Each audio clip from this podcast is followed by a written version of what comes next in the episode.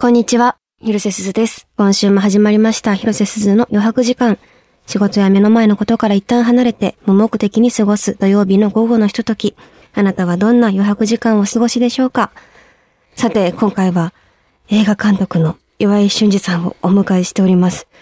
ちょっと、お会いするのも久々なので、早速もう本編へ行っちゃおうかなと思いますが、番組の感想などは、ハッシュタグ余白時間でたくさんつぶやいてください。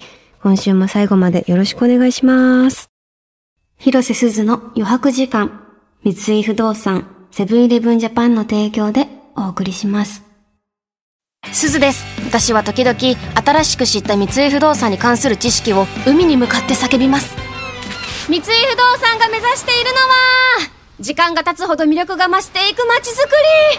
経年優化っていうの。あやっぱこれみんなに知らせなきゃ。三井でふふふ三井不動産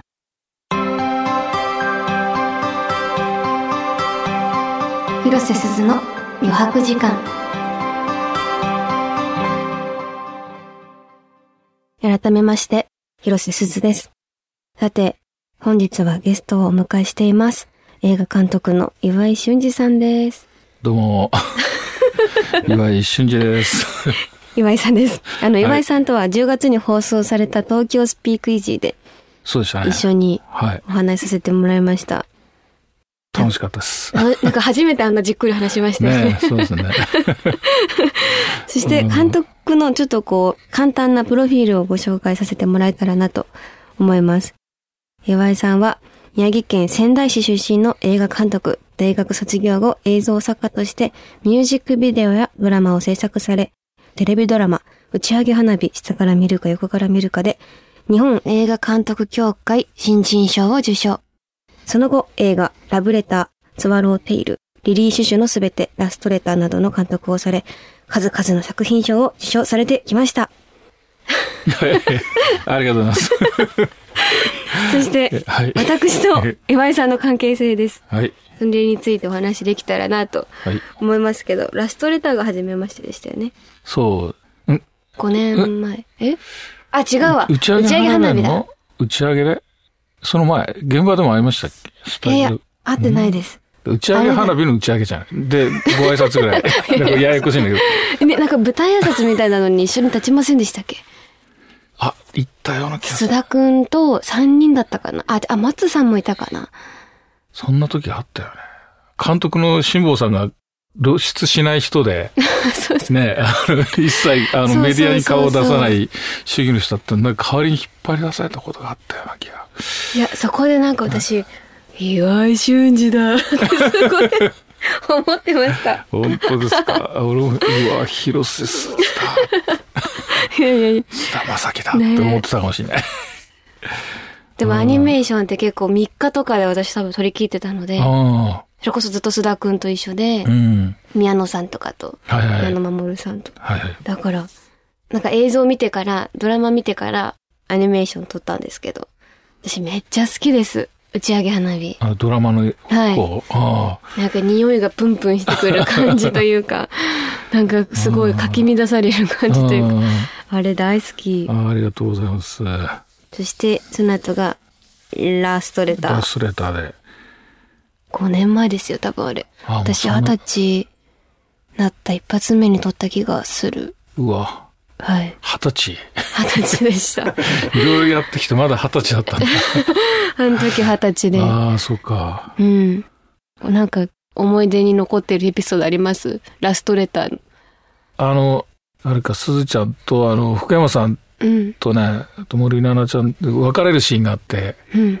あそこ、本物の台風が来てて、うんうんうん。傘さしてましたそうね。そうそうこん、こんな状態で撮れるのかなと、なんか言いながら、まあ撮るしかないよねって感じで、撮ったら結構すごい不思議なシーンになって、うんうんうん。あのシーンはでも、裏側が結構心配で、裏山になってて、なんか土砂崩れでも起きんじゃないかと思って、そんな危険の中私たち撮影してたんです。一応ね、あの撮影現場やってるとそういったとこまで気にするわそうけ。ですね。で、なんか、あの、建物うんのうん裏にって壁とか、なんかひび割れてないかとか、うんうんうん意外とそんなことまでチェックしてたりするから、へーで、大丈夫だったんだけど、翌年にもっと大きい台風が来て、あそこは本当に土砂崩れで、ええまあ半壊状態というか、嘘。本当に。で、たまたまなんかそこに行く機会があって、で、見せてもらったんだけど、もう本当に、うわーっていう、これどうすんですかってもうええ取り壊すしかないですよね、みたいな感じで。そうだから忘れがたいというか、ええあそこのお宅の方に、あの、うんうんうんお借りしてたお宅の方にも映像に残ってよかったですって言われて、うーんうんなんとも嬉しい複雑な思いの中、まあう、んうんう。うんん、お世話になったしね、ずっとなんすかそうですね。あそこでほとんど撮影うを。ん。でも私の中で岩井組は、あの、どの映像の現場よりも一番手作り感のある 現場です。あ、本当うん。なんか、ちゃんとリハーサルとかやるよりも、なんかもう回しながら、自由に動きを変わっても、こう、つながりっていうものがあって、ここからここは撮ってるから、それにこう、つながった動きを後半して、撮影を続けたりするんですけど、もうなんかね、ないの、そういうの。自由でよくて、監督には一応記録はしてるよとか言われたんですけど、あ、そうなんだって最近知ったくらい、なんかすごい自由なあ現場です。あ、あ、本当に、うん。自分がね、他の現場は知らないんで、そうですよね。うん。でねな、うんなかなか聞けないですよ。他の現場どうやってんのって周りの人にもね、聞けないから、全然そこ本当に何も知らずうんにここまで来ちゃったみたいなえ感じなんで。いつから映像とか、あの、映画のお仕事されてます？仕事というかね、映像始めたのは大学1年の、あ本当にもう大学に入ってすぐ映画研究会に入って、で、カメラの使い方を教えてもらって、8ミリフィルムをこう撮ってたっていう。へえ、フィルムなんだ。最初フルミでしたね。へえ。何をきっかけに監督になりたいって？まあ中学ぐらいから映画が好きで、うん一人でよく映画見に行ったりしてたんだけど、その自分で作ってみたいっていう思いには駆られたことがなくて。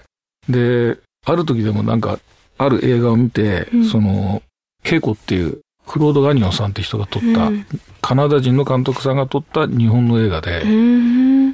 で、日本の京都のなんか女の子を撮った話で、でその映画がなんかね、妙にこう生々しくて、カメラの後ろになんかスタッフがいる気配があったんだよね。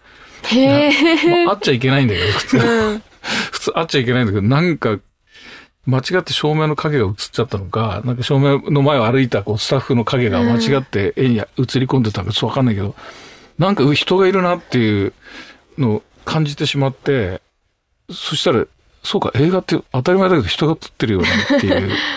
うんそしたら急になんか自分も撮りたいって急に思ってしまって、だって岩井さん、うん現場で自分でカメラ持って撮る時もあるじゃないですか。ああ、そうそういう時に、こっちほ方面向いてるみたいなカットを撮ってても、岩井さんの場合は360度回るんで、岩井さんのカメラに、の動きによってスタッフさんが全員ダッシュしてるみたいな、逃げて映らないように逃げ回ってる景色が、私も、ああ、そう、こんな感じだったわって思思ったし、黒木春さんも、あの、キリエの歌で、うん。あの、取材ご一緒した時におっしゃってて、得意、なんかここだけだよねって会話をしました。だから8ミリ時代からあんまり変わってないね、そのやり方というか、全然変わってないかなっていう。8ミリ時代は本当結構悲惨で、初日はみんなスタッフが、スタッフというか映画研究会の仲間が集まってくれるんだけど、義務じゃないから、だんだん来なくなって、え えー、そんななんか、うん。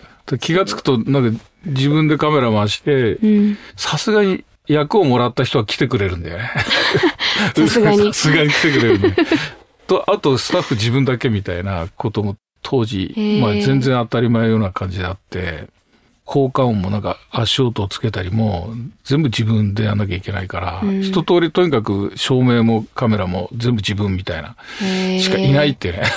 自そ分しの名残がかいないっていう。今もあるんですかそう 逆に変わらずずっとそれでいられる、そうそうそうそう続けられる、撮り続けられるんですね。まあでもプロになってね、あの、スタッフのみんなに囲まれて、うん。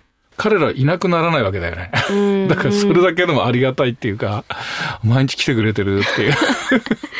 うん、まあみんな仕事だからね、来て当たり前なんだけど。へえうん。で、その、大学1年生からずっとものづくりをしてて、今も撮り続けてるじゃないですか。はいはい。脚本も書かれてるじゃないですか。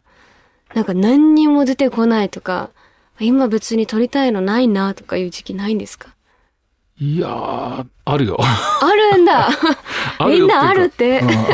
なんかちょっと私嬉しいです。ああるよっていうか、ね、例えば、切り絵の歌も作り切っちゃうともう、何から何まで出し切ったみたいな感じになるんで、うん。うんその後はもう本当に、あれ何もないところから始めたりするから、まあどんな仕事もそうなんだけど、なんか頼まれて、じゃあね、ミュージックビデオでも、ショートフィルムでもいいけど、頼まれた瞬間何もないから、うんうん。あ考えなきゃと思いながら、しばらくは何もない状態が、今日も何も浮かんでないよな、みたいな時間を費やしながら、ちょっとずつちょっとずつアイデアをこう絞り出していくみたいな。で、私のイメージ、監督なんかこうずっとペンと紙とかにこう向かい続けてる印象がなんかあって、うわーみたいな時ないですか？うわーもう今日、今日はもういいやみたいな。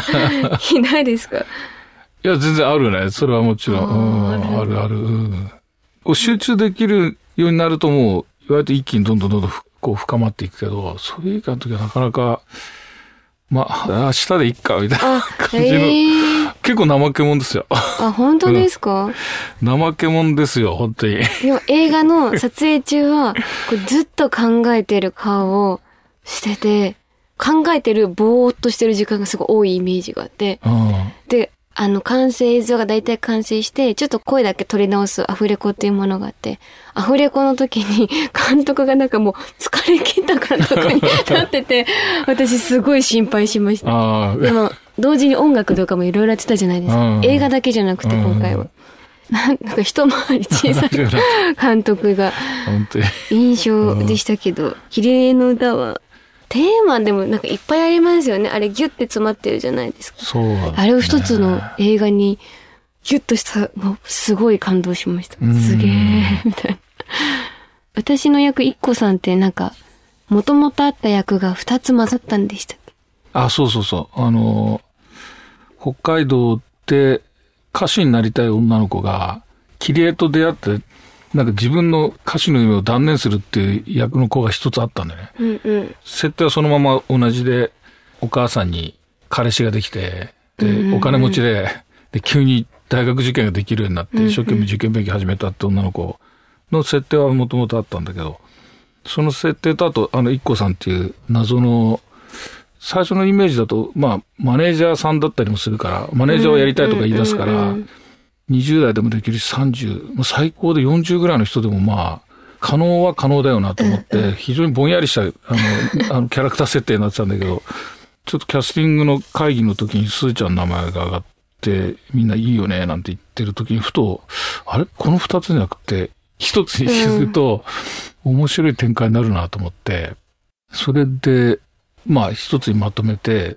多分、あのね、スーちゃんに読んでもらうときには一つの役として多分読んでもらったっていうことだったんだけど、あれで全然良かったし、逆に言うと、スーちゃんがいなかったら別れてたんで、危ない危ないっていう、そのアイデアが出てこないとこだったみたいな。私、ラストレターは結構、なんて言うんだろう。影があるような、わかりやすく言うと。うなんか今回、もはや影があるように見えてそういうことじゃない、うん。なんで私なんだろうって、あの、お話しいただいた時からずっとうん思ってたけど、私はアイナちゃんがやるって聞いて、うん主演がアイナちゃんって子で、って社長が言ってて、アイナジエンド？みたいな。これなんかすごい化学反応が起きそうだなって、めっちゃワクワクした印象でしたよ。うん。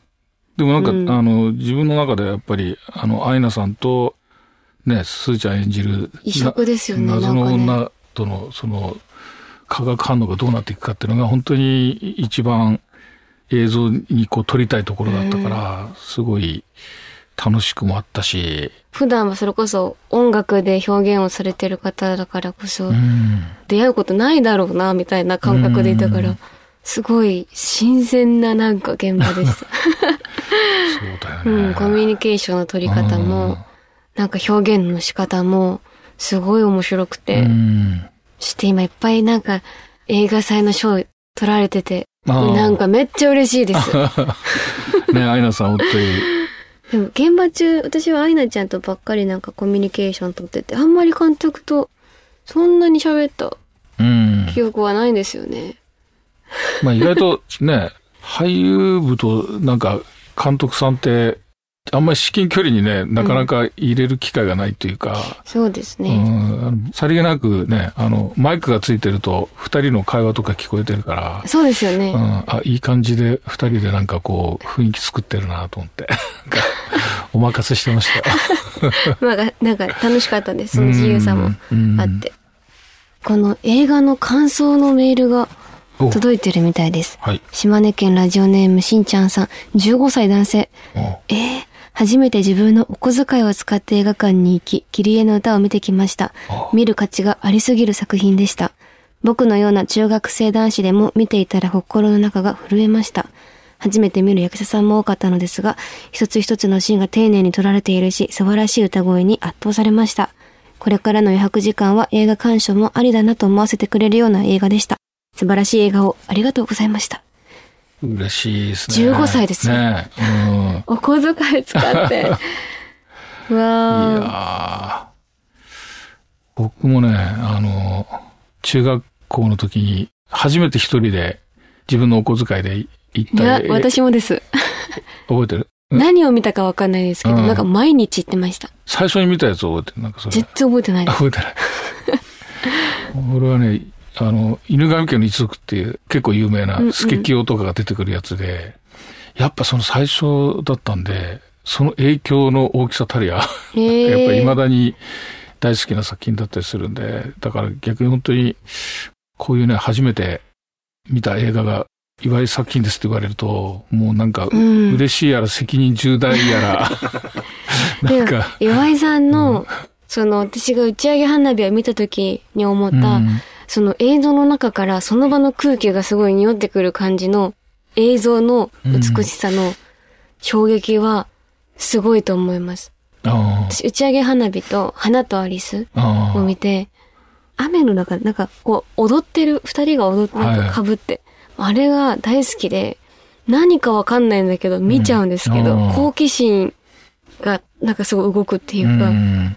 いや、しんちゃんもう虜になっちゃいましたね、これ。もう捕まってますよ、これ。れ。い岩井沼にはまってください。最高。そんな映画、キリエの歌は、あの、一部映画館でも現在上映中です。そしてこれからのところもあるみたいで、詳しくは公式ホームページを、あの、見てチェックしてもらえたらなと思います。まだまだあるので、ぜひ、一人でも多くの方にはい。ね、見てもらえたらなと思います。見てください。土曜日の午後の余白時間を広瀬すずがお届け中広瀬すずの余白時間東京 FM をキーステーションに全国38局ネットでお届けしてきました。広瀬すずの余白時間まもなくお別れの時間です。そして本日は映画監督の岩井俊二さんをゲストにお迎えしました。ありがとうございましたあ。りがとうございました。面白いですね。なんかこの二人の空気感喋ってるの 新鮮すぎて。出会ってからちょっと多分打ち上げ花火って思ったら長いんですけど。うん、ね。うん、新鮮です。あありがとうございました。ねいいですね、この、なんか、余白のたるっとした感じ。たるーっとした感じでね。これでずっと言ってるんです、最近。あの、監督は来週も一緒にお届けさせていただけるということで。あ、ぜひぜひ。はい。私たちからのお知らせといえば、もう綺麗な歌ですよね。そうですね。まだ、あの、劇場で、うんうんあの、やっておりますので、ぜひ、はい。探して、探して、そうですね。探し見に行てってみてください。お願いしますお。願いします。この番組へのすべてのメッセージは番組ウェブサイトのメッセージフォームからお送りください。広瀬すずの余白時間で検索して番組サイトにアクセス。たくさんのメッセージお待ちしております。岩井監督、来週もよろしくお願いします。よろしくお願いします。それでは来週も私と一緒に余白時間を過ごしましょう。ここまでのお相手は広瀬すずでした。バイバイ。広瀬すずの余白時間。三井不動産、セブンイレブンジャパンの提供でお送りしました。